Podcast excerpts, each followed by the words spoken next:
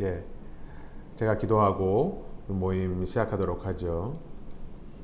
하나님, 이 시간 저희가 이 저녁에 이 자리에 나올 수 있도록 인도해 주셔서 감사합니다.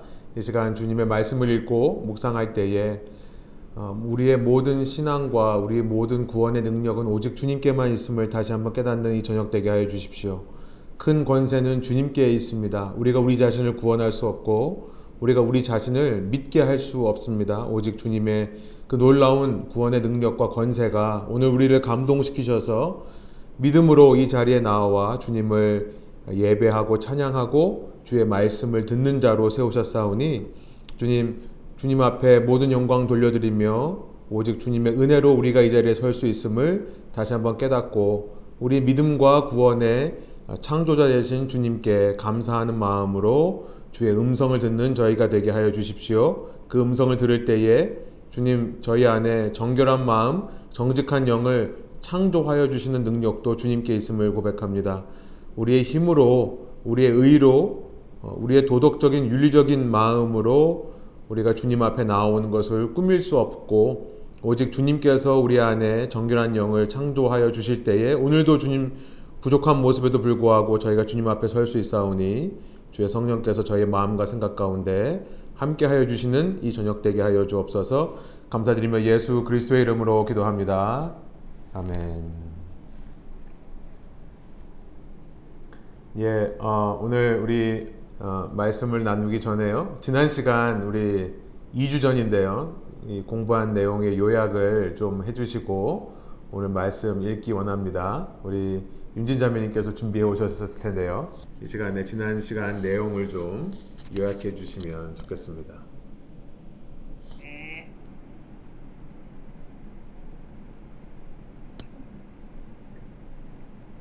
지난주에는 요한복음 6장 15절에서 24절의 말씀을 어, 나다 두려워하지 말라라는 제목으로 전해주셨는데요.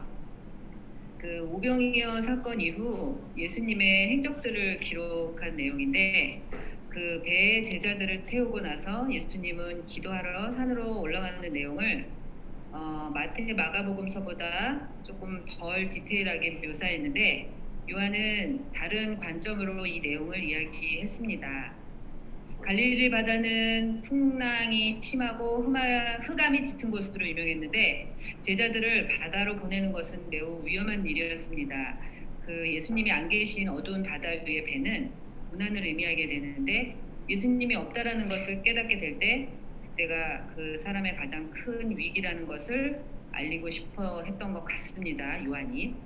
어, 그 우리가 살면서 당하는 고난은 우리의 불순종으로 받는 게 아닙니다. 6기에서는 고난은 우리의 죄로 인한 것이라고 새 친구가 그 42장의 긴 내용으로 이야기를 하지만 고난의 이유는 아무도 모르는 신비의 영역이라고 하셨습니다. 우리는 고난을 통해 하나님을 알고 또 보고 회개하게 됩니다. 제자들은 상당히 먼 거리까지 배를 타고 강을 건넜는데 그러다가 자신들의 갈 곳을 잃어버렸다고 생각하고 절망이 찾아오는 순간 주님이 바다 위를 걸어오셨어요. 그런데 이제 제자들은 고난에만 짓눌려 두려워했는데 예수님은 나다 두려워하지 말라라는 말씀으로 제자들에게 다가오셨습니다. 주님은 고난 중에 백성을 찾아오십니다. 모든 사람들에게 해당되는 건 아니지만 우리는 우리의 힘으로 원하는 걸 이룬다고 생각합니다. 그러나 거의 다 와서 우리의 목표는 절망으로 치닫는 때가 있는데 그럴 때면 갈릴리 바다 위에 제자들이 예수님을 배안으로 받아들였듯이 우리도 고난 중에 있을 때 포기하지 않고 주님을 붙잡는다면 우리가 고난의 길의 뒤를 돌아봤을 때 주님께서 우리를 바른 길로 인도하시고 계심을 알 수 있습니다. 아, 성경 구절로 돌아와서 제자들과 예수님이 바다를 건넌 후에 건너편에 있는 무리들은 배를 타고 예수님과 제자들이 지나왔던 길을 지나 가버나움으로 도달했습니다. 예수님의 도움이 없이도 목표점에 도달할 수 있었어요. 그렇듯 지금도 예수님 없이 승승장구하며 살아가는 사람들이 많습니다. 그러나 주님이 빠진 그런 인생 여행은 인생 여행을 주님은 원치 않으십니다. 그래서 예수님 없이 살아가는 사람들에게 폭풍을 만나게 하시는데 바닥을 쳐야 하나님을 바라보게 되고 그것이 또 하나님께서 주시는 복이 복입니다. 그래서 우리가 고난의 한 가운데 있다면 나의 삶을 다스리는 하나님을 보고 하나님이 나를 끝까지 포기하지 않는다는 것을 것에 기뻐하시는 삶이 되길 바란다고 말씀하셨습니다.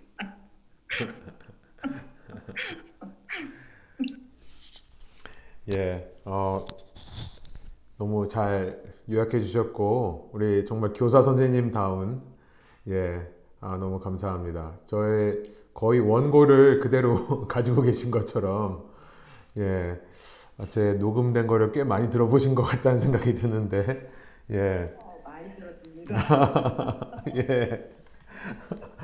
아, 많이 힘드셨겠네요. 제 녹음된 걸 몇 번 들으면 몇 시간이 지나가실 텐데, 예.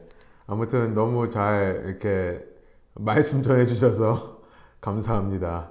예. 어, 지난주의 내용 생각나시죠? 이렇게 너무 자세하게 잘 해주셔서 너무 감사합니다. 예, 수고하셨고요. 다음번에 또 어, 기대하도록 하겠습니다. 예. 예, 오늘, 오늘은 저희 이제 이어서 어, 요한복음의 말씀 우리 함께 살펴보겠는데요. 오늘 본문은 어, 요한복음 어, 6장 25절에서부터 어, 좀 깁니다. 42절까지 말씀입니다. 사실 6장이 굉장히 길어요. 그리고 같은 내용이 계속 반복되고 있는데 오늘은 저희가 좀 넓게 본문을 잡고 어, 다 자세하게 살펴보진 못 하겠지만 여기서 말씀하시는 그 포인트를 잡아서 좀 그 중심으로 말씀 나누겠습니다. 어, 하늘에서 내려온 생명의 빵이라는 어, 제목으로 말씀 나누기 원하는데요. 오늘 첫 번째 시간입니다. 오늘 첫 번째 시간에는 이 하늘에서 내려왔다라고 하는 것에 좀 더 포커스를 맞추고 다음 시간에는 그 생명의 빵에 대한 이야기를 좀 더 하려고 하는데요. 요한복음 6장 25절부터 42절인데 어, 좀 깁니다. 제가 좀쭉 어, 읽어볼 테니까 여러분 한번 눈으로 한번 따라오시고 어, 마지막 예 41절 42절만 두 절만 함께 한 목소리로 한번 읽어보겠습니다. 예, 뮤트를 켜실 분들은 켜시고 어, 제가 우선 쭉 25절부터 한번 읽어보겠습니다. 그들은 바다 건너편에서 예수를 만나서 말하였다. 선생님, 언제 여기에 오셨습니까? 예수께서 그들에게 대답하셨다. 내가 진정으로 진정으로 너희에게 말한다. 너희가 나를 찾은 것은 표징을 보았기 때문이 아니라 빵을 먹고 배가 불렀기 때문이다. 너희는 썩어 없어질 양식을 얻으려고 일하지 말고 영생에 이르도록 남아있을 양식을 얻으려고 일하여라. 이 양식은 인자가 너희에게 줄 것이다. 아버지 하나님께서 인자를 인정하셨기 때문이다. 그들이 예수께 물었다. 우리가 무엇을 하여야 하나님의 일을 하는 것이 됩니까? 예수께서 그들에게 대답하셨다. 하나님께서 보내신 일을 믿는 것이 곧 하나님의 일이다. 그들은 다시 물었다. 우리에게 무슨 표징을 행하셔서 우리로 하여금 보고 당신을 믿게 하시겠습니까? 당신이 하시는 일이 무엇입니까? 그는 하늘에서 빵을 내려서 그들에게 먹게 하셨다 한 성경 말씀대로 우리 조상들은 광야에서 만나를 먹었습니다. 예수께서 그들에게 대답하셨다. 내가 진정으로 진정으로 너희에게 말한다. 하늘에서 너희에게 빵을 내려다 주신 이는 모세가 아니다. 하늘에서 참빵을 너에게 주시는 분은 내 아버지시다. 하나님의 빵은 하늘에서 내려와 생명의, 아, 세상에 생명을 주는 것이다. 그들은 예수께 말하였다. 주님, 그 빵을 언제나 우리에게 주십시오. 예수께서 그들에게 말씀하셨다. 내가 생명의 빵이다. 내게로 오는 사람은 결코 줄이지 않을 것이요. 나를 믿는 사람은 다시는 목마르지 않을 것이다. 그러나 내가 이미 말한 대로 너희는 나를 보고도 믿지 않는다. 아버지께서 내게 주시는 사람은 다 내게로 올 것이요. 또 내게로 오는 사람은 내가 물리치지 않을 것이다. 그것은 내가 내 뜻을 행하려고 하늘에서 내려온 것이 아니라 나를 보내신 분의 뜻을 행하려고 왔기 때문이다. 나를 보내신 분의 뜻은 내게 주신 사람을 내가 한 사람도 잃어버리지 않고 마지막 날에 모두 살리는 일이다.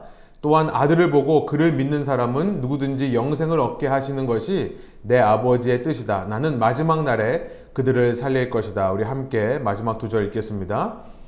유대인들은 예수께서 내가 하늘에서 내려온 빵이다 하고 말씀하셨으므로 그분을 두고 수군거리면서 말하였다.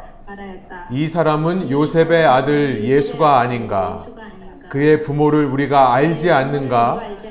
그런데 이 사람이 어떻게 하늘에서 내려왔다고 하는가? 아멘. 예. 우리 이 시간 말씀 나누기 원하는데요. 잠시만요. 제가 예. 어, 예수님께서는 이 오병이어의 표적을 행하신 후에 제자들과 함께 어, 갈릴리 호수를 가로질러서 가버나움으로 오십니다. 그러자 그 다음 날 예수님을 따르던 무리들도 배에 나누어 타고 예수를 찾아 가버나움으로 왔다라는 것이 24절 말씀이었습니다. 여기 보면 예수를 찾아 가버나움으로 왔다. seeking Jesus라고 되어 있는데요. 이 무리들은 구도자였던 것입니다. seeker라고 하는 구도자. 예수를 찾아서 바다를 건너온 사람들. 여러분, 이 자체만으로도 이들은 영생과 구원에 관심이 있어 보입니다. 이들은 예수님을 찾아왔을 뿐만 아니라 예수님을 만나 발견합니다. 그들은 바다 건너편에서 예수를 만났다라고 25절이 말씀하고 있어요. 예수를 찾았고 예수를 만난 사람들, 이 자체만으로도 이 구도자, 시커들은 신앙인처럼 보입니다. 오늘날 우리 주위에 이렇게 예수님을 찾고 예수님을 만나려고 하는 사람이 있다면 우리가 그들을 가리켜서 교인이다, 구도자다라고 하지 않습니까? 그런 사람들 우리가 교회로 인도해서 새, 신자 교육받게 하고 교회에 등록시키지 않습니까? 그런데 예수님은 그들을 향해 26절에 말씀을 하십니다.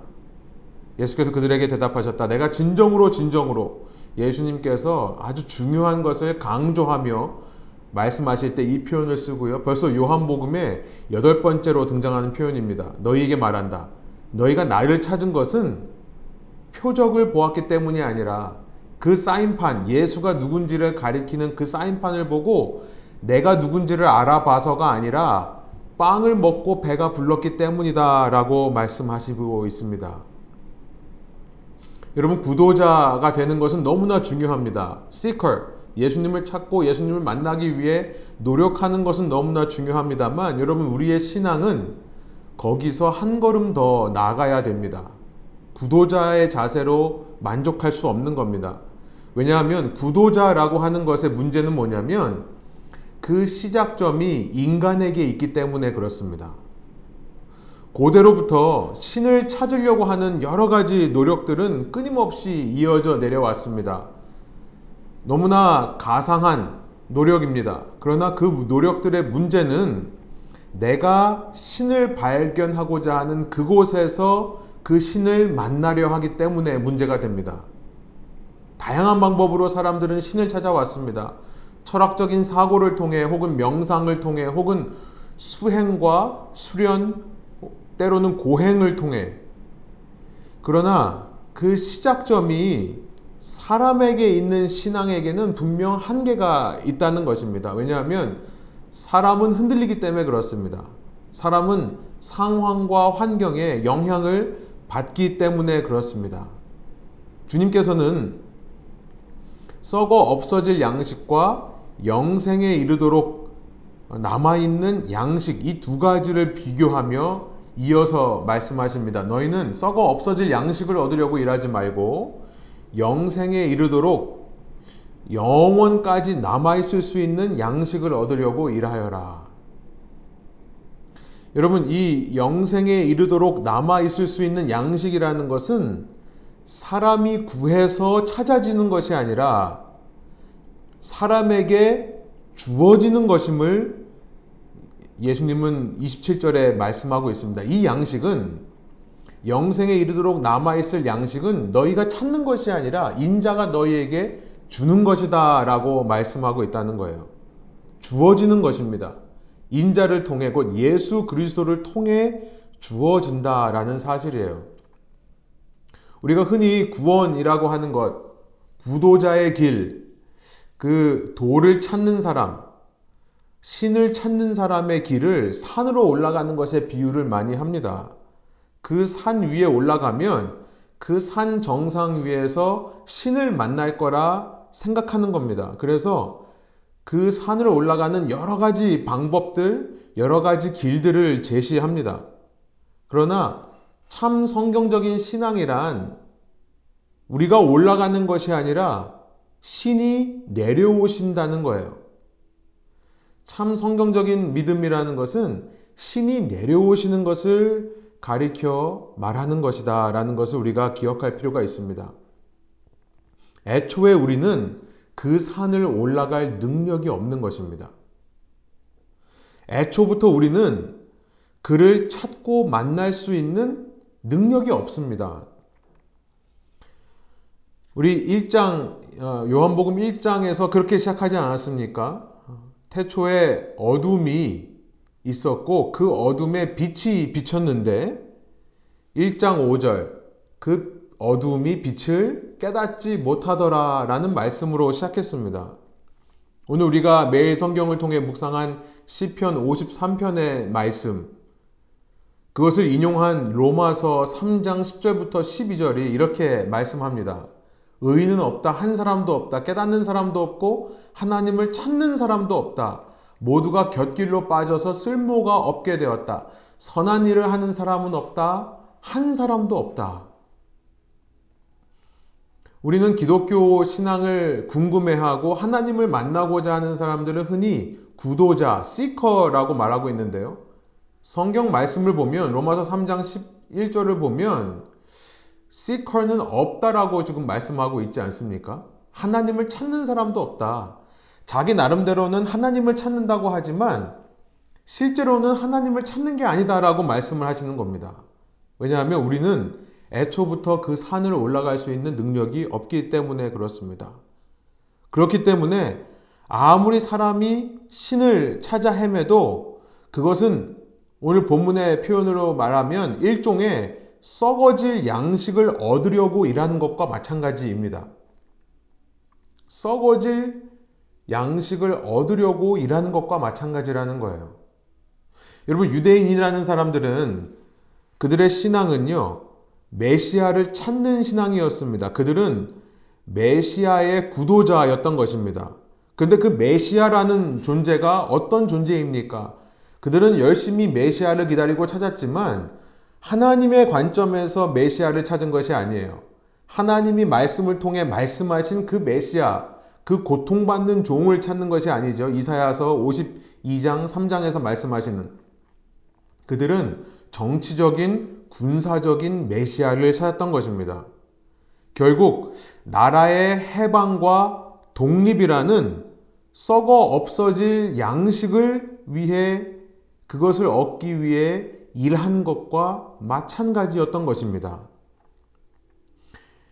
여러분, 사람들에게 종교를 갖는 유익이 무엇이냐라고 물으면 가장 많이 대답하는 것이 무엇이죠? 종교의 유익. 왜 하나님을 믿느냐? 왜 신을 찾느냐라고 물으면 가장 많이 대답하는 것은 마음의 평안입니다. 마음의 평안. 너무나 좋고 너무나 필요한 것입니다. 그러나 마음의 평안이라는 것도 어쩌면 썩어 없어질 양식 중에 하나가 아닐까 생각을 해보게 되는 것입니다. 예수 믿으면 세상을 살아갈 수 있는 힘과 지혜를 얻는다 라고 말하는 것도 가만히 생각해 보면 그런 기대도 역시 어쩌면 썩어 없어질 양식을 구하고 기다리는 그 기대일 수 있습니다. 그런 마음의 평안을 얻으면, 그런 힘과 지혜를 얻으면, 그런, 그런 것을 얻기 위한 그런 구도자의 마음으로 예수님을 찾는 것도 너무나 귀합니다.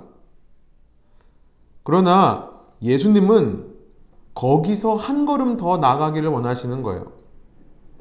일종의 썩어 없어질 양식을 위해 그것을 얻고자 일하는 단계에서 한 걸음 더 깊이 나아가기를 원하시는 겁니다.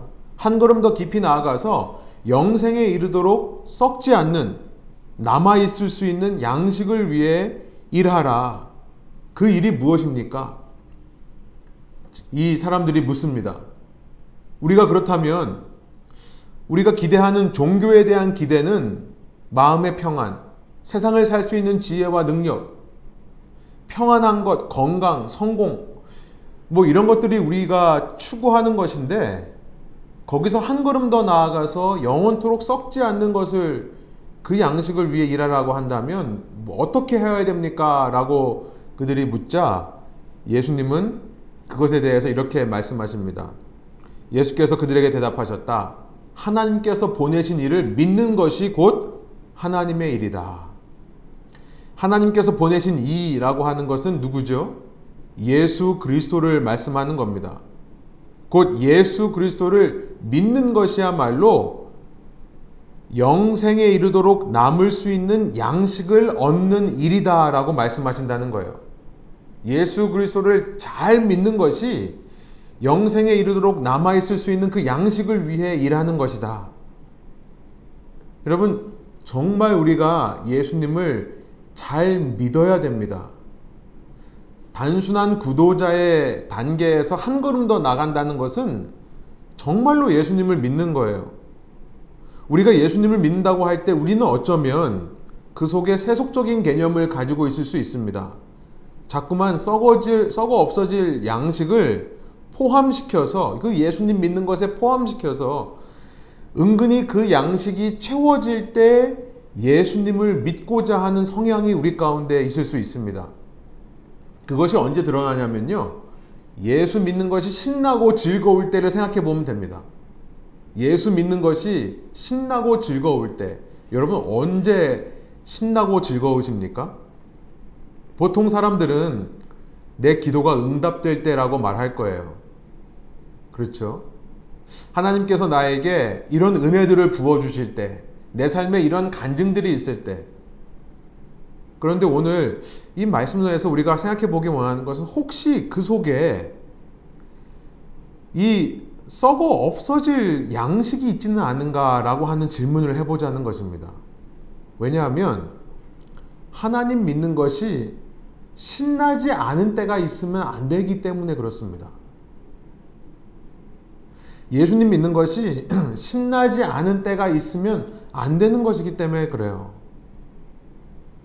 저는 이 말씀을 생각하면서 예를 들어서 이런 하나님의 말씀이 생각이 납니다. 예를 들어서 시편 23편 1편 우리가 너무나 잘 아는 어떻게 보면 기독 신앙의 근간이 되는 근본이라고 할 수 있는 말씀이죠. 이거 우리가 장례식 때 이 말씀을 많이 읽는데요. 사실 장례식 때가 아니라 이것이 우리 신앙의 중심이죠.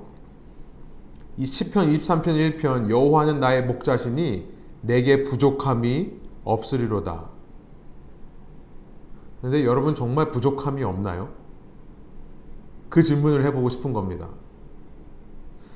2절에 보면요. 그가 나를 푸른 풀밭에 누이시며 쉴만한 물가로 인도하시는도다. 푸른 풀밭, 쉴만한 물가. 아, 이때는 그가 선한 목자인 것이 아무 부족함이 없이 다가올 때입니다. 그가 나를 푸른 초장으로 누이실 때 또 쉴만한 물가에서 물을 마시게 그 갈증을 해소하게 하실 때 여러분 그때는 우리, 우리는 그때는 당당하게 말할 수 있습니다. 정말 주님 부족함이 없습니다. 그런데요, 어쩌면 푸른 풀밭이라는 것이 썩어 없어질 양식이 아닐까. 양의 밥이 바로 풀밭이죠. 양의 밥이 바로 시원한 물입니다. 여기서 말하는 푸른 풀밭과 쉴만한 물가라는 것이 어쩌면 우리가 그것만을 생각한다면 썩어 없어질 양식만을 구하는 것이 아닐까. 예수님 믿으면서 만사가 형통하고 모든 것이 계획한 대로 모든 것이 기도한 대로 이루어질 때 입에서 할렐루야가 절로 나옵니다. 이때는 부족함이 없습니다. 그런데 시편 23편이 여기서 끝나지를 않죠. 4절에 이런 말씀을 하십니다. 내가 사망의 음침한 골짜기로 다닐지라도 아니 선한 목자 되신 주님께서 양들을 늘 푸른 초장으로만 인도하시는 것이 아니라 늘 쉴만한 물가로 인도하시는 것이 아니라 사망의 음침한 골짜기로 지나가게도 하신다는 겁니다. 왜 그럴까요? 왜냐하면 그때야말로 우리가 구하던 이 땅에서 썩어 없어질 양식들이 드러나는 순간이기 때문이 아닐까. 여러분, 우리가 기도하는 것을 보면, 우리의 기도 생활을 보면, 정말 부족함이 없는가라는 생각이 들 때가 있, 을 때가 참 있습니다. 우리는 무엇을 이렇게 달라고 하나님께 요구하고 있을까? 물론 궁핍하죠. 결핍이 있습니다. 부족해요. 내 삶에 채워지지 않는 뭔가가 있습니다. 그것 때문에 마음이 아파요. 그것 때문에 불안해요. 두려워요. 근심 걱정이 찾아와요. 그러니까 하나님께 기도하는 거죠. 그 기도해야 됩니다. 그런데 혹시 그 마음 가운데 생명이 썩어 없어질 이 땅에 속한 것이 있지는 않을까? 지난주 우리 가까이에서 자녀를 잃으신 한 목사님 가정이 있었습니다. 어, 그 가정을 보면서 어, 참 마음 같이 아파했는데요. 그 소식을 듣고 나서 어, 제가 이제 그 다음 날 그 목사님 댁을 찾아가려고 그러는데 찾아가는 길에 저희 교회 한 청년이 저에게 전화를 했습니다. 근데 그 어, 남자 청년이 전화를 했는데 막 펑펑 울면서 제게 얘기를 하는 거예요. 어, 그 목사님 소식을 듣고 너무 마음이 아파서 어, 정말 펑 이게 눈물이 나서 정말 주체하지 못하는 떨리는 마음으로 어, 저에게 전화를 했습니다. 그러면서 저에게 그 청년이 그렇게 펑펑 울면서 하소연을 해요. 그 하소연하는 내용이 뭐였냐면, 아니, 목사님 정말 주님의 사역자인데, 주님의 사역자에게 왜 이런 일이 일어나는 겁니까? 라고 하는 질문을 하더라고요. 저는 그 청년의 그렇게 함께 아파하는 마음, 그렇게 목사님이 그 슬픔에 동참하는 마음을 알고 아, 참 너무나 감동이 되었습니다. 이 시대 청년들 가운데 그 소식을 듣고 이렇게 마음 아파하면서 목사님에게 전화해가지고 그렇게 남자가 펑펑 울 수 있는 청년이 몇, 몇 명이나 있을까라는 마음에 참 감사하고 감동이 되었습니다. 그런데 그 청년이 하는 질문, 왜 이런 일이 일어납니까? 라는 질문이 어쩌면 이 부족함에 관한 질문이 아닐까라는 생각도 들었습니다. 그 청년의 말은 이거였습니다. 하나님을 섬기는 자라면 특별히 하나님께 부르심을 받고 그 삶으로 헌신한 일반 평신도와는 달리 특별한 헌신을 한 사역자 가정이라면 모든 것이 평안해야 하는 것이 아닙니까? 그래야 남들 보기에도 하나님 잘 믿는 사람은 저렇게 하나님께서 지키고 보호해 주신다라는 것을 믿지 않는 사람에게도 보여줄 수 있을 텐데 하나님을 그렇게 잘 믿는 그 목사님 가정에 왜 이런 고난이 일어나는 것입니까? 이런 고난을 보면 믿지 않는 사람들이 하나님 믿으려 하겠습니까? 라고 하는 질문이었던 것입니다. 저는 그 청년에게 지난주 우리가 수요 성경 공부한 내용을 알려주었습니다. 고난의 의미에 대해서 우리가 알 수 없다라는 것입니다. 고난의 의미는 우리가 알 수 없지만, 그러나 여러분, 신앙의 의미는 우리가 알 수 있습니다. 신앙의 의미와 목적은 우리가 분명하게 알 수 있습니다.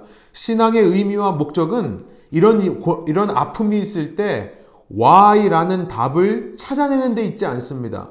신앙의 의미와 목적은 why에 대한 답을 찾는 데 있지 않다는 거예요. 이것은 구도자의 자세입니다. 시컬들의 자세예요. 그들의 오리엔테이션은 why에 대한 답을 얻기 원하는 겁니다. 내가 원하는 자리에서 내가 원하는 신에 대한 답을 듣기를 원해요. 그래서 산에 오르는 자세를 갖는 거죠. 신앙의 참 의미와 목적을 우리가 알 수 있는데요. 그것은 Y에 대한 답을 찾아, 찾을 때가 아니라 그런 고난과 아픔에 동참하여 함께 아파하고 함께 소유를 나누어 섬기는 데에 우리는 신앙의 의미를 발견할 수 있는 것입니다. 믿음이 있다는 것, 하나님을 믿는다는 것은 모든 Y에 대한 질문을 할 수 있었을 때가 아니라 그런 아픔에 하나님의 마음으로 동참할 수 있는 것. 믿는 자들이, 신자들이 그 아픔에 동참하기 위해 함께 마음을 나누고 소유를 나누는 것에 그 신앙의 의미와 목적이 있다는 것입니다. 우리의 삶에서 고난이 다가옵니다. 사망의 음침한 골짜기를 지나는 것 같은 부족함과 결핍을 느낄 때 그 부족함과 결핍 속에 숨어 있던 세상적인 요소가 있을 겁니다. 참 신앙은 그런 세상적인 요소를 발견하고 그 사망의 음침한 골짜기를 지나는 것 같은 상황 속에서도 앞서 10편 23편 1절의 고백 부족함이 없다라고 고백할 수 있는 것. 오직 주님 한 분만으로 만족하겠다라고 하는 것. 신앙은 바로 거기에 있는 것입니다.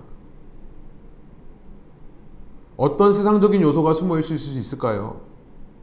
그 목사님의 경우에는 예, 제가 옆에서 판단하고 비판하는 말이 아니라 그 목사님이 스스로 이렇게 고백을 하십니다. 결국 내 자녀를 내 것이라 생각하는 마음이 있다는 것이죠. 내 삶이 내 것이라 생각하는 마음. 내 것이라 생각하다 보니까 그 목사님 사모님이 그런 얘기를 하시더라고요. 이런 상황이 벌어졌을 때 가장 먼저 솔직하게 내 마음 속에 누군가를 비판하고 누군가를 탓하고 싶은 마음이 들었다. 그날 그 아이를 돌보기로 했던 그 자매의 책임이다. 이 공동체에 있으면서 어떤 그런 뭐, 예, 위험적인 요소를 두었던 누군가의 책임이다. 라고 말하고 싶은 마음이 있었다라는 겁니다. 그 마음 속에는 내 자녀를 내 것이라 생각하는 마음이 있었던 거죠. 썩어 없어질 양식입니다. 그 상황을 통해 주님이 나의 선한 목자라고 나의 선한 목자시기 때문에 내게 결코 부족함이 없다라고 고백할 수 있는 사람은 비록 자녀를 잃은 마음에 너무나 슬프고 아프지만 그 자녀를 너무나 보고 싶지만 그 자녀는 내 것이 아니라 애초부터 주님의 것이었음을 고백하며 주님께 올려드릴 수 있는 것입니다. 네, 이렇게 말씀드리면 참 너무나 이상적인 얘기를 하는 것 같지만요. 마음은 아픕니다. 마음은 너무나 힘든 거죠. 그러나 근본적인 우리의 자세가 그렇게 될 수 있어야 된다는 것입니다. 좀 더 쉬운 예를 해볼게요. 자녀를 잃은 상황이 아니라 나에게 어떤 물질적인 손해가 일어났습니다. 누가 나에게 거짓말을 해서 돈을 뜯어갔거나 누굴 믿고 맡겼는데 도망쳤거나 나에게 어떤 물질적인 손해가 실질적인 손해가 있었을 때 하나님께서 왜 이런 상황으로 나를 인도하시는가 우리는 그 답을 다 알 수 없습니다. 그러나 그 상황 속에서 우리가 이런 생각을 해볼 수 있지 않을까요? 아, 내가 내 소유를 내 것이라 생각했던 이 썩어질 양식을 위해 일했던 마음이 나에게 있었구나. 물질적인 손해가 난 것, 내 것을 손해본 게 아니라 실은 나에게 소유를 맡겨주신 주님의 것을 내가 손해를 본 겁니다. 물론 내가 손해봐서 분하고 슬픈 마음이 있지만, 그러나 동시에 주님의 것을 주님께서 다른 용도를 위해 쓰셨다라고 생각해 볼 수 있지는 않을까요? 그런 사람이 그 상황 속에서도 그런 사망의 음침한 골짜기를 지나는 것 같은 상황 속에서도 여호와는 나의 목자시니 내가 부족함이 없다라는 고백을 할 수 있지 않을까요? 다른 예를 들어볼까요? 누구가 나에게 억울한 정죄의 말을 했다고 생각해, 보, 생각해 보면 어떨까요? 내가 하지도 않은 일을 나에게 누명을 씌웠거나 혹은 나는 내 의도가 그것이 아니었는데 그 사람을 사랑하는 거였고 섬겨주기 위해 그런 걸 한 건데 자기 잘난 척 한다라는 말을 들었을 때 그 사람이 뒤에서 나에 대한 다른 얘기를 한다는 사실을 알았을 때 얼마나 분하고 억울합니까? 그런데 그 순간에 내가 내 명성과 명예를 지켜가야 된다라고 생각했던 썩어 없어질 양식을 위한 나의 마음을 발견할 수 있는 자라면, 그래서 주님 앞에서 이런 마음을 가질 수 있다면, 정말 주님 앞에 나는 더 심한 죄인인데, 어쩌면 그 사람이 나에 대해서 그 말을 하는 것은 진짜 나를 모르기 때문에 하는 말인데, 진짜 나의 모습을 아는 사람이라면 단지 저 정도로 끝나는 것이 아니라 더 심한 말을 할 텐데. 주님 앞에서 나는 더 못난 사람이고 더 죄악된 사람인데 그 정도 말을 들은 것에 감사할 수 있다라는 생각을 한다면요. 그런 억울한 정죄와 비판을 받는 상황 가운데서도 여호와는 나의 목자시니 내가 부족함이 없다라는 고백을 할 수 있지 않겠습니까? 여러분, 내 삶이 내 마음대로 안 될 때, 그런 삶을 주님께 올려드리고, 그렇지만 그럼에도 불구하고 주님이 계시기에 부족함이 없다라고 말할 수 있는 것. 이것이 정말 예수님을 믿는 사람의 반응이라는 것입니다. 우리는 정말 예수님을 믿고 있는가 돌아봐야 됩니다. 정말 주님은 사망의 음침한 골짜기 가운데서도 선한 목자이신가? 아니, 나에게 그런 선한 목자가 되실 수 있는가 질문해 보는 겁니다. 이 무리는 그런 말씀을 하시는 예수님께 이렇게 묻습니다. 그렇다면 썩지 않을 영원에 이르도록 남아있는 양식을 위하는 것이 하나님께서 보내신 자를 믿는 것이라고 말씀하신다면 우리에게 증거를 보여주십시오. 우리에게 무슨 표징을 보여주셔서 지금 당신을 믿게 하는 증거를, 믿을 수 있는 증거를 보여달라. 당신은 어떤 일을 하실 수 있겠습니까? 라고 묻습니다. 그러면서 구약의 이야기를 합니다. 과거 광야에서 하나님이 우리 하나님이라는 것을 증명해 보인 사건이 만나가 아니었습니까? 하늘에서 빵을 내려서 우리로 하여금 먹게 하셨습니다. 당신도 비슷한 일을 해보십시오. 라고 예수님께 제안하는 겁니다. 어, 마가복음 뿐만 아니라 다른 복음서에 보면 예수님은 표적을 보여달라라고 외치는 무리들에게 어, 내가 보여줄 표적이 없다라고 말씀하십니다. 마가복음 8장 11절과 12절에는 그 사람들의 요구에 예수님은 아무 표적도 보여주지 않으시고 단지 마음속으로 깊이 탄식하셨다라고 기록되어 있습니다. 마태복음에 보면 그런 무리들을 향해 내가 보일 표적은 요나의 표적밖에 없다라고 말씀하신 것들이 기록되어 있습니다. 여러분, 예수님으로 하여금 한숨 쉬게 하는 것이 어쩌면 구도자적인 자세일 수 있습니다. 내가 어떤 증거를 봐야 믿겠다. 내가 어떤 일의 결과를 봐야 믿겠다라고 주님 앞에 달려드는 자세인 겁니다. 영생하도록 남는 양식이 있다면 과거 만나가 하늘에서 떨어진 것처럼 우리 눈앞에 한번 그 양식을 보여달라. 그러면 믿겠다. 여러분, 물론 오늘 기독교의 관점에서 현대 기독교에서 이런 사람이 있는 것만으로도 참 귀합니다. 그것도 대단한 믿음입니다. 그러나 그 자체로는 믿음일 수 없습니다. 믿음인 것처럼 보이지만 아직까지는 믿음이 아니라는 거예요.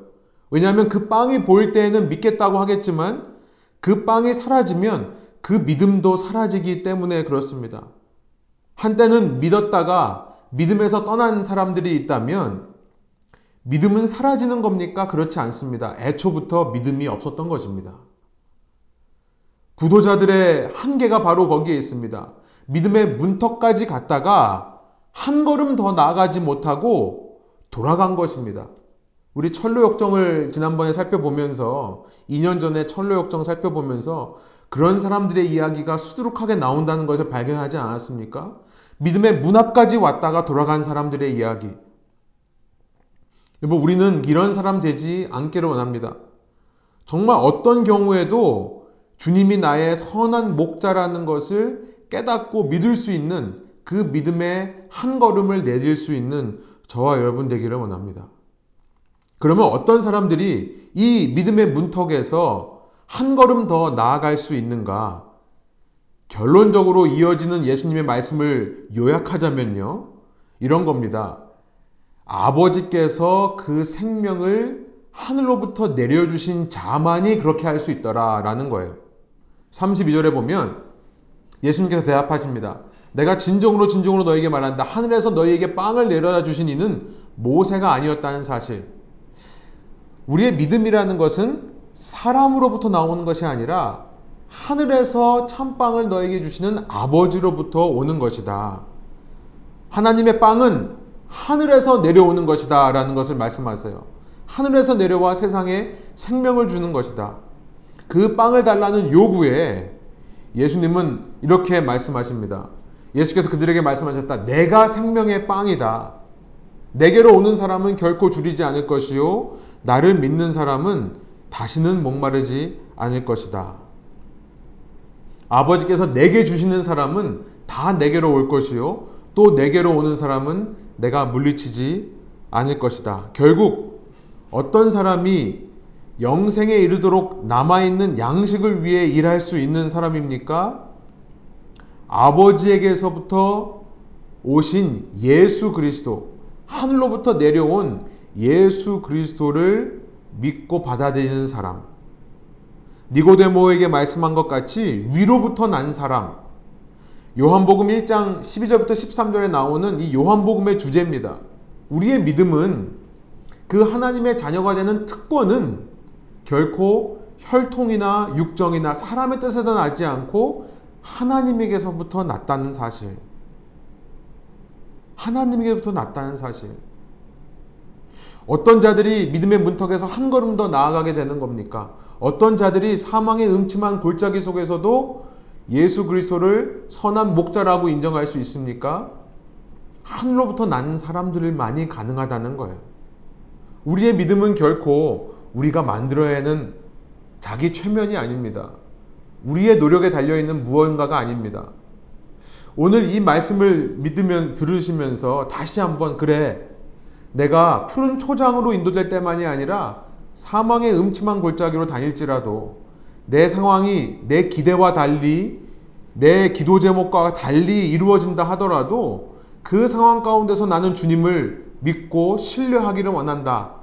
이 고백이 있는 자라면 그것은 그가 하나님으로부터 난 증거라는 것이죠. 오직 하나님께로부터 난 자들만이 그런 믿음을 갖게 된다는 것입니다. 여러분 여기 어, 본문에 보면 이 35절에 내가 생명의 빵이다 라고 되어 있는데요.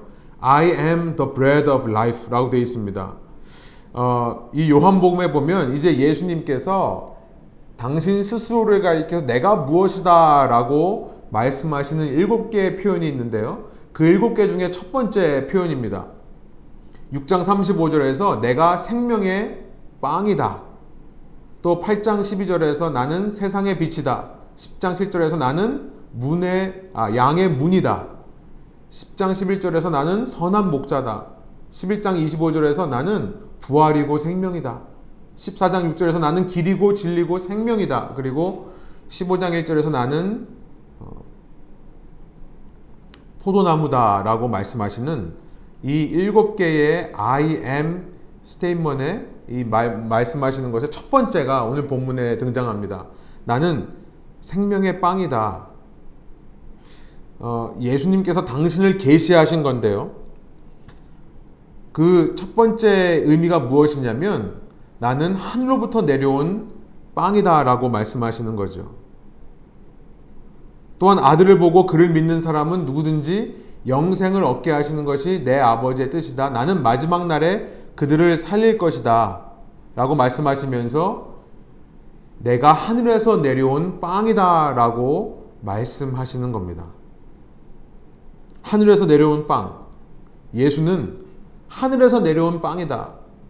우리의 힘으로 찾아내는 빵이 아니라 하늘에서 내려온 빵. 내가 산으로 올라가는 것이 아니라 그 산에서부터 하나님이 나를 찾아 내려오시는 것이 기독교를 기독교라는 사실. 여러분 많은 사람들이 구도자의 자세에서 종교를 얘기할 때 산에 올라가는 길은 여러 가지가 있다라고 얘기를 합니다. 남쪽으로 올라가도 되고 동쪽으로 올라가도 되고 서쪽 북쪽으로 올라가도 된다. 예, 맞습니다. 종교에서 말하는 구원은 산을 올라가는 그 구도자의 자세는 여러 가지가 있을 수 있습니다. 그런데 기독교는 근본적으로 산을 올라가는 것을 말하는 것이 아니라 우리는 애초부터 산을 올라갈 능력이 없기에 산에 계신, 산 위에 계신 그 신이 우리에게 내려오신다는 것을 말하는 것이고요. 그래서 기독교는 여러분, 사람들이 올라가는 길은 여러 가지가 있을 수 있습니다. 그러나 신이 내려오는 길은 한 가지밖에 없는 거죠. 오직 예수 그리스도만이 길이고 진리고 생명이라고 말을 하는 것입니다. 여러분, 우리는 애초부터 깨닫지 못하는 어둠의 존재들입니다. 이런 우리가 예수님을 믿게 된 것은 전적인 하나님의 은혜예요. 우리가 하나님의 자녀로 택함을 받았기 때문에 그렇습니다. 그렇다면 우리는 우리의 부족함이 채워질 때만 그 구원의 감격을 누리지 않습니다. 그가 푸른 초장으로 인도하기 전부터 우리는 선한 목자임을 선포하는 자들입니다. 내 요구와 기대가 이루어지기 전부터 예수님을 믿는 겁니다. 그리고 그 예수님을 믿고 선한 목자라 받아들일 때 그 선한 목자가 때로 푸른 초장과 쉴만한 물가로 인도하신다면 그 안에서 감사하는 거죠. 그러나 그보다 더 중요한 것이 있습니다. 우리의 기대와 욕구가 채워지기 이전부터 선한 목자임을 믿는 것과 동시에 우리는 모든 부족함이 채워지지 않고 부족, 부족한 상태로 남아있을 때라도 구원을 받음을 확신하게 되는 것이죠. 그가 사망의 음침한 길로 인도하기 전부터 우리는 선한 목자라고 선포하는 것이고요. 그 믿음의 길, 그 믿음으로 때로 사망의 길로 인도하실 때 그 길을 가는 것입니다. 왜 가야 되는지는 알 수 없습니다. 아니, 왜 가야 되는지를 묻지도 않습니다. 알 필요가 없어요. 먼저 선한 목자임을 선포하며 사망의 음침한 길로 가는 것입니다. 그 길 위에서 우리는 그 사망의 음침한 길을 지나며 우리의 믿음이라는 것에 숨어 있던 썩어질 양식들을 발견합니다. 우리의 믿음 생활 속에 숨어 있던 세속적인 요소를 발견하고요.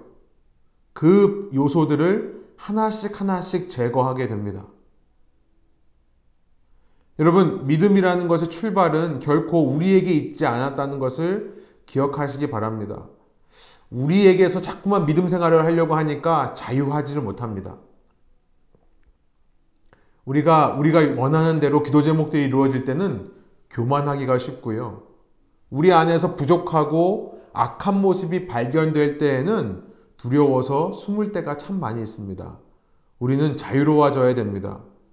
우리의 믿음은 나에게서 출발하는 것이 아니라 하나님으로부터 출발한다는 사실, 우리가 그 사실을 깨달을 때, 정말 그 사실을 믿을 때 우리는 어떠한 경우에도 흔들리지 않을 것입니다. 왜냐하면 내가 시작인, 내가 발단이 된 신앙은 나로 인해 흔들리지만, 그러나 하나님으로부터 출발한 신앙은 하나님이 경고한 만큼 푸른 초장을 지날 때나 음침한 골짜기를, 사망의 골짜기를 지날 때나 흔들리지 않을 수 있을 것입니다. 소원하기로는요, 그런 우리의 믿음 되기를 원하고요. 정말 우리가 예수님을 선한 목자로 믿고 의지하고 신뢰하고 있는가 돌아보며 특별히 우리 삶에 어려움과 고난이 있을 때에 썩어 없어질 양식을 분별하고 영원에 이르도록 남아있는 양식을 위해 일하게 되는 정말 주님을 잘 믿는 저와 여러분 되기를 소원합니다. 함께 기도하겠습니다. 하나님 이 시간 주님께서 말씀을 통해 어, 우리 속에 있는 구도자적인 자세에서 한 걸음 더 나아가 어, 영생에 이르도록 남아있는 양식을 위해 일할 것을 말씀하여 주시니 감사합니다. 주님, 구도자의 자세는 나로부터 출발하는 겁니다. 내가 원하는 기대, 내가 생각하는 조건들이 충족될 때 하나님 믿는 것이 신나고 재미있는 것이 구도자적인 자세입니다. 주님을 믿는 참 신앙은 푸른 초장과 쉴만한 물가로 인도될 때만이 아니라 특별히 사망의 음침한 골짜기를 지날 때에 드러나는 것임을 깨닫습니다. 그때 우리는 구도자의 자세에서 한 걸음 더 믿음의 길로 들어갈 수 있는 줄로 믿습니다. 상황이 내 뜻대로 되지 않을 때, 내가 기대했던 것과 다르게 펼쳐질 때라도 주님을 신뢰하고 주님을 선한 목자라 인정할 수 있는 믿음을 저희에게 허락하여 주시고, 만일 저희의 입술로 그것이 인정이 되고 고백이 된다면, 결코 나의 믿음은 나로부터 출발하는 것이 아니라 하나님에게서 온 하늘로부터 내려왔다는 사실을 깨닫고 흔들리지 않는 믿음을 소유할 수 있는 그 믿음으로 붙잡고 살아갈 수 있는 저희 저희 한 사람 한 사람 되게 하여 주십시오. 주님, 어, 주님의 제자로 백성으로 또 자녀로 불리기에 합당하지 않은 모습들이 저희 안에서 참 많이 발견이 됩니다.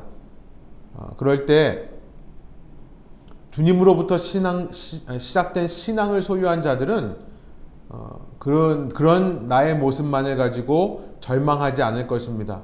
그럼에도 불구하고 나의 믿음은 주님으로부터 왔다는 것을 깨달을 수 있는 힘과 능력을 얻기 원합니다. 그러기 위해 평소부터 우리의 모든 믿음의 근원이 주님께 있음을 생각하고 어느 길로 인도하든지 주님은 나의 선한 목자 되신다는 것을 굳게 붙드는 저희가 될 수 있도록 인도하여 주시고 그럴 때에 모든 삶의 우여곡절 가운데서 주님을 흔들리지 않고 신뢰할 수 있는 저희의 믿음 되게 하여 주옵소서. 감사드리며 예수 그리스도의 이름으로 기도합니다.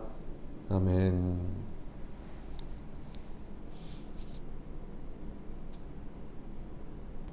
참 어려운 얘기이죠. 예, 너무나 좀 이상적인 얘기일 수도 있습니다. 우리가 다 매, 매 순간 그렇게 하지는 못하지만 저는 그런 생각이 들었어요. 저희가 한두 번이라도 아, 그 고난과 사망의 음침한 골짜기 가운데서 주님이 인정되고 고백되는 일이 있었다면 아, 그걸로 정말 나의 구원이 나에게 달려있지 않다라는 확신을 얻게 되는 것 같습니다. 그래서 우리가 매번 성공할 수는 없겠지만 어, 그런 노력을 하자라고 하는 메시지였던 것 같습니다. 예, 다른 분들 좀 말씀 나눠주시죠. 이 땅에 썩어 없어질 것들이 제 인생도 그렇고 자녀들도 그렇고 다 썩어 없어질 것들 아닌가요? 저는 그 이제 어려운 일이 그러니까 초신자일 때는 막 아 나에게 복을 주세요 하고 기복 신앙을 얘기를 하겠지만 지금 이렇게 또 오랜 시간 동안 하나님을 믿게 되면서 어려운 일이 있어도 저는 하나님을 찾거든요. 근데 물론 마음이 막 아프고 힘들고 그러지만 하나님을 찾게 되는데 그러면은 그 뜻은 제가 하나님이 주시는 그 믿음을 가지고 살아있는 하나님의 자녀라는 것을 생각을 해도 될까요? 그렇게? 예, 그거는 예, 그거는 네. 분명하게 맞습니다. 예. 네. 그런 마음이 든다는 것이 저는 강력한 신앙의 증거라고 생각이 들어요. 예. 어려움 가운데 주님을 찾고 그것이 단지 그 상황을 모면하기 위한 해결하기 위한 것이 아니라 그냥 주님 자체를 찾게 되는 것이라면 그것이 예 저는 가장 확실한 증거고요. 처음 믿을 때는 저희가 그런 믿음으로 시작하지 못하는 경우도 참 많이 있는 것 같습니다. 그러니까 믿음을 갖게 될 때는 어떤 기적적인 걸 체험해서 믿는 사람들도 있, 겠고 어떤 기대했던 것들이 이루어져서 믿게 되는 경우도 있지만 거기서 결국 믿음은 한 걸음 더 나아갈 필요가 있다는 것을 말씀드리는 거죠. 예. 맨 처음에는 어, 썩어질 것들을 위해서 구한다. 맨 처음에는 조금 이해가 안 갔었어요. 네. 그럼 우리한테 썩어질 것들은 우리한테 다 필요가 없는 건가?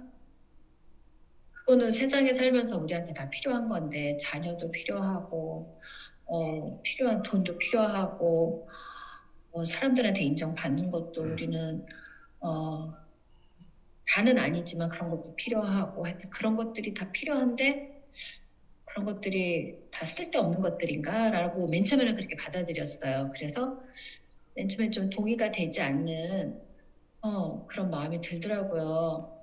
그러면 이 세상에 살면서 이 세상에서 필요한 것들을 다 닫고 살아? 그렇게 될 수 있을까 정말? 어, 그런 마음이 들었는데 거의 다 말씀을 끝나가면서 드는 생각은 썩어질 것들이라고 하는 거는 이 세상에서 필요 없다는 게 아니라 내가 죽는 순간 아니면 또 주님이 오시는 순간 그것은 그냥 다 끝나는 일들. 썩어진다는 게 쓸데없다는 게 아니라 영원히 갈 수 없는 것들. 뭐 우리가 부부로 살아가는 남편 허즈번 관계도 그렇게 생각하면 썩어질 거고 내가 애지중지하는 내 새끼도 내가 죽는 순간 그것도 이제 끝나는 거고 돈도 마찬가지고 뭐 하여튼 그런 모든 것들이 내가 죽는 순간 다 끝나는 거잖아요. 이제 그렇게 생각하니까 아, 이게 필요 없다는 뜻이 아니라 영원하지 않은 것들을 얘기하는 거구나. 내가 죽어서까지 가져갈 수 있는 그런 영원한 것이 아니라는 뜻이구나라는 생각이 드니까 이제 조금은 그 불편했던 마음이 어, 풀어지더라고요. 예, 맞습니다. 그러니까 그런 그런 의미예요. 정확하게 지금 말씀해 주신 건데 좀 더 제가 좀 더 구체적으로 그러니까 좀 더 클리어하게 말씀드리면 어, 그러니까 뭐 자녀나 배우자나 물질이나 이 땅에서 누리는 것이 필요 없다는 얘기는 아닙니다. 그러나 이제 어, 그런 것들보다 어, 예수님을 믿는 믿음이 더 귀해지는 거죠. 그러니까 그런 것들이 언제 오냐면 저는 이제 그 예를 들어서 목사님 얘기를 아까도 했지만 예를 들어서 어, 그런 순간이 오는 거죠. 그러니까 예를 들어서 만약에 어, 그렇게 배우자를 사랑, 그러니까 제, 제 이야기를 어, 하게 되면 제가 이제 아이를 낳고 저희 어머님이 있어가지고 하여튼 좀 얘기가 좀 하기가 좀 그런데 제가 결혼하고 나서 결혼하고 나서 어, 아내를 너무 좋아했어요. 아내가 너무 너무 감사해서 근데 어, 마음속에 이런 생각이 들더라고요. 내가 아내를 이렇게 좋아해도 되나? 그러니까 그 전까지는 결혼하기 전까지는 어, 어, 물론 이제 부모님도 사랑하고 다 사랑했지만은 정말 예수 그리스도가 정말 사랑한다라는 이게 마음이 있었거든요. 근데 결혼하고 나서 보니까 이제 아내가 더 그 부분에 사랑스러운 거예요. 그래서 하룻밤에 언제 한번 밤에 꿈을 꿨는데 아내가 그냥 신혼 때였는데 아내가 죽는 꿈을 꿨어요. 아내가 죽, 죽었는데 제가 막 하나님을 원망하고 있더라고요. 꿈에서. 그래서 그 꿈을 깨고 아 내가 아내를 사랑하는 것이 맞지만 진짜 영, 영원한 것보다 더 사랑하면 안 되겠다 생각을 했던 거죠. 자녀를 낳고 똑같은 일이 있었어요. 이제 자녀가 나오니까 아내는 우선순위에서 좀 밀리더라고요. 그래서 아이들이 정말 너무 사랑스럽더라고요. 근데 꿈에서 또, 또 똑같은 일이 벌어졌습니다. 그 꿈에서 아이가 죽었던 꿈을 꾼 적이 있어요. 아이 첫 아이가 저 얼마 안 됐을 때. 어, 그때 이제 또 그런 생각이 드는 거죠.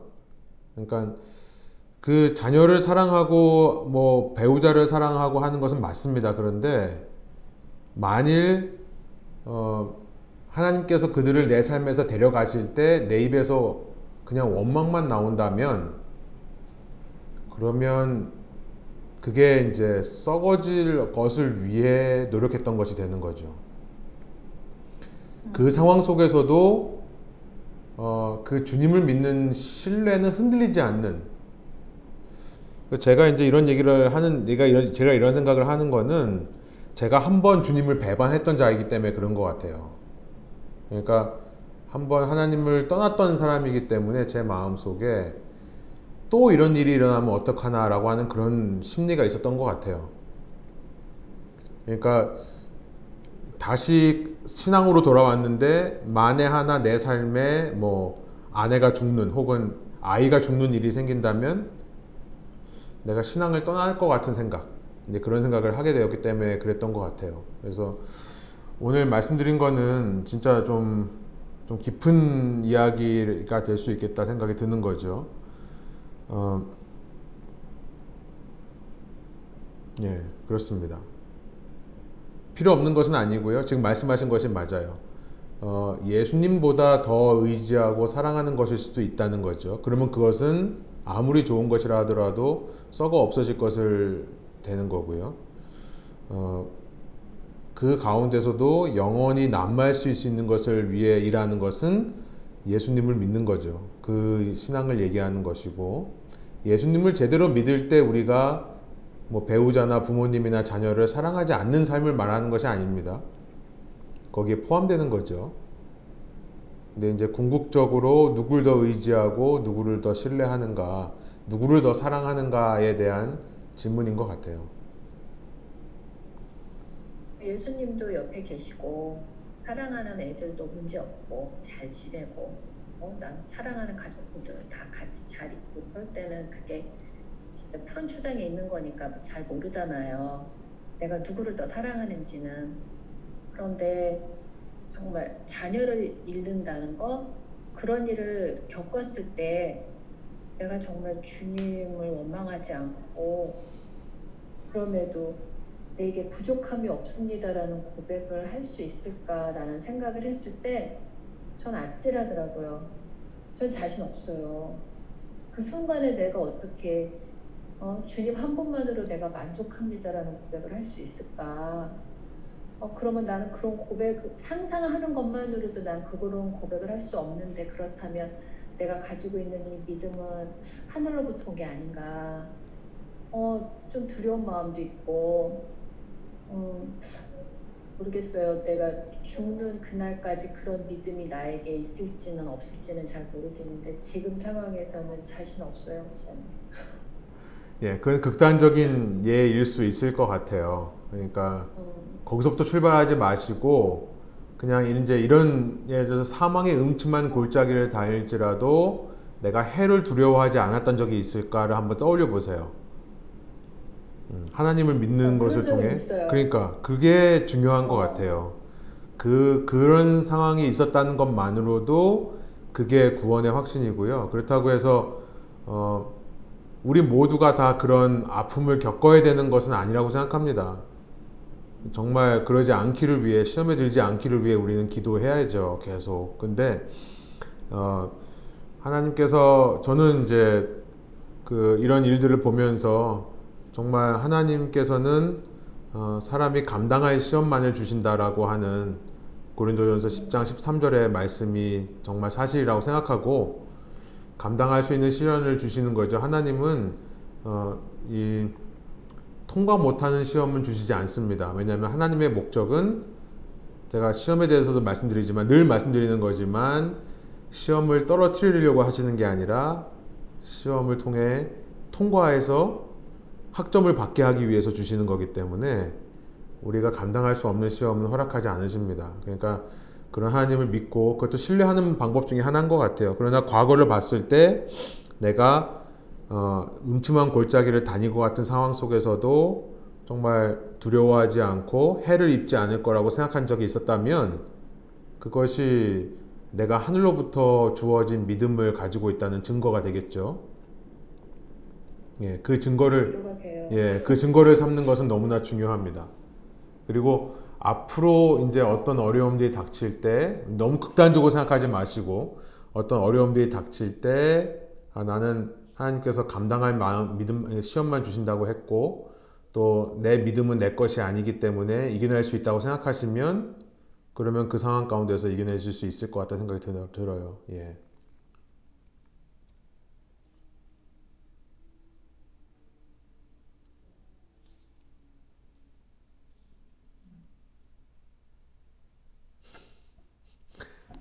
사모님은 뭐 하실 말씀 없으십니까?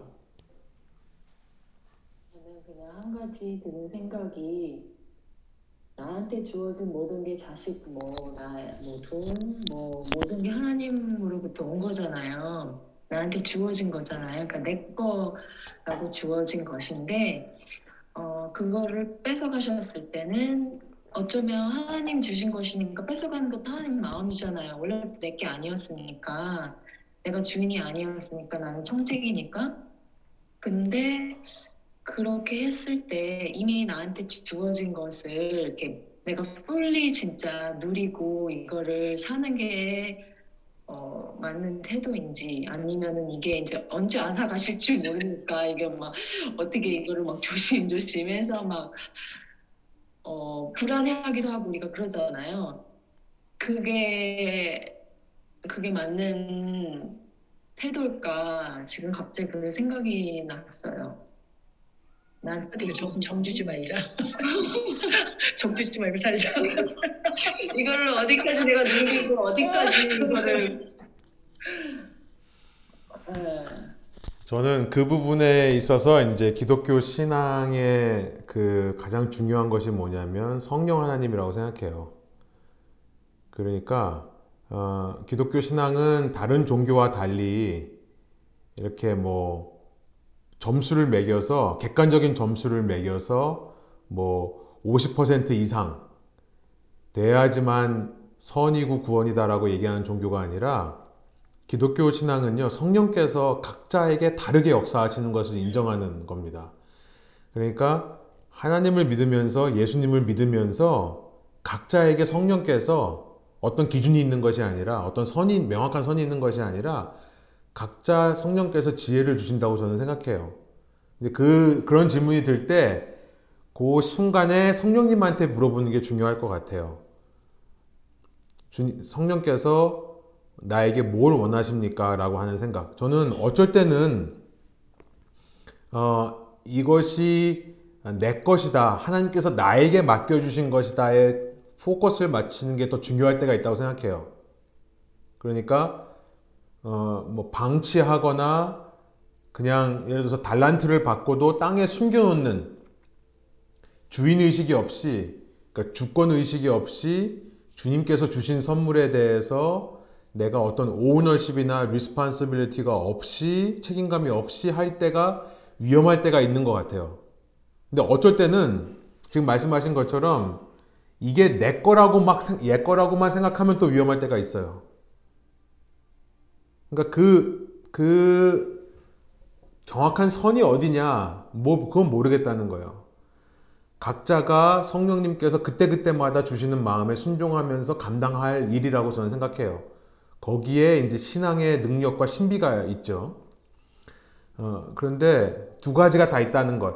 내가 정말 어떨 때는 내가 정말 내가 모든 것을 쥐어 움켜쥐려고 하는 마음을 포기해야 될 때도 있고 또 어떨 때는 주님께서 주신 것이라 생각하고 마음껏 누리고 오너십을 가지고 마음껏 활용하는 어, 그런 때도 필요하다는 것을 말씀드리고 싶은 거예요. 예. 자녀에 관해서 저도 그럴 때가 참 많이 있습니다. 어쩔 때는 어, 내가 키워야 내가 내가 나에게 맡겨주신 영혼이기 때문에 내가 잘 관리해야 된다는 책임감을 느끼면서도 또 어떨 때는 또 너무 내가 이렇게 하려고 하는 것을 좀 포기해야겠다. 주님의 것이라고 좀 인정을 해야겠다라는 생각이 들 때도 있는 것 같아요.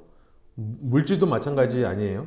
물질도 내게 맡겨주신 것을 내가 잘 관리하는, 그러니까 내가 잘 쓰고 활용하는 것도 너무나 중요하지만, 특별히 이제 음침한, 사망의 음침한 골짜기를 지날 때, 그때가 참 중요한 것 같아요. 그때 이제, 아, 이거는 내가, 내, 내 거가 아니라 주님의 것이다 라고 하는 것을 더 인정하게 되는 거죠. 그래서, 예. 예, 정말 중요한 적용면에서 정말 중요한 말씀을 해주셔서 감사하고 저는 성령님의 인도하심에 따라서 그때그때마다 지혜를 가지고 분별하는 게 신앙의 묘미다라고 말씀드리고 싶습니다. 음.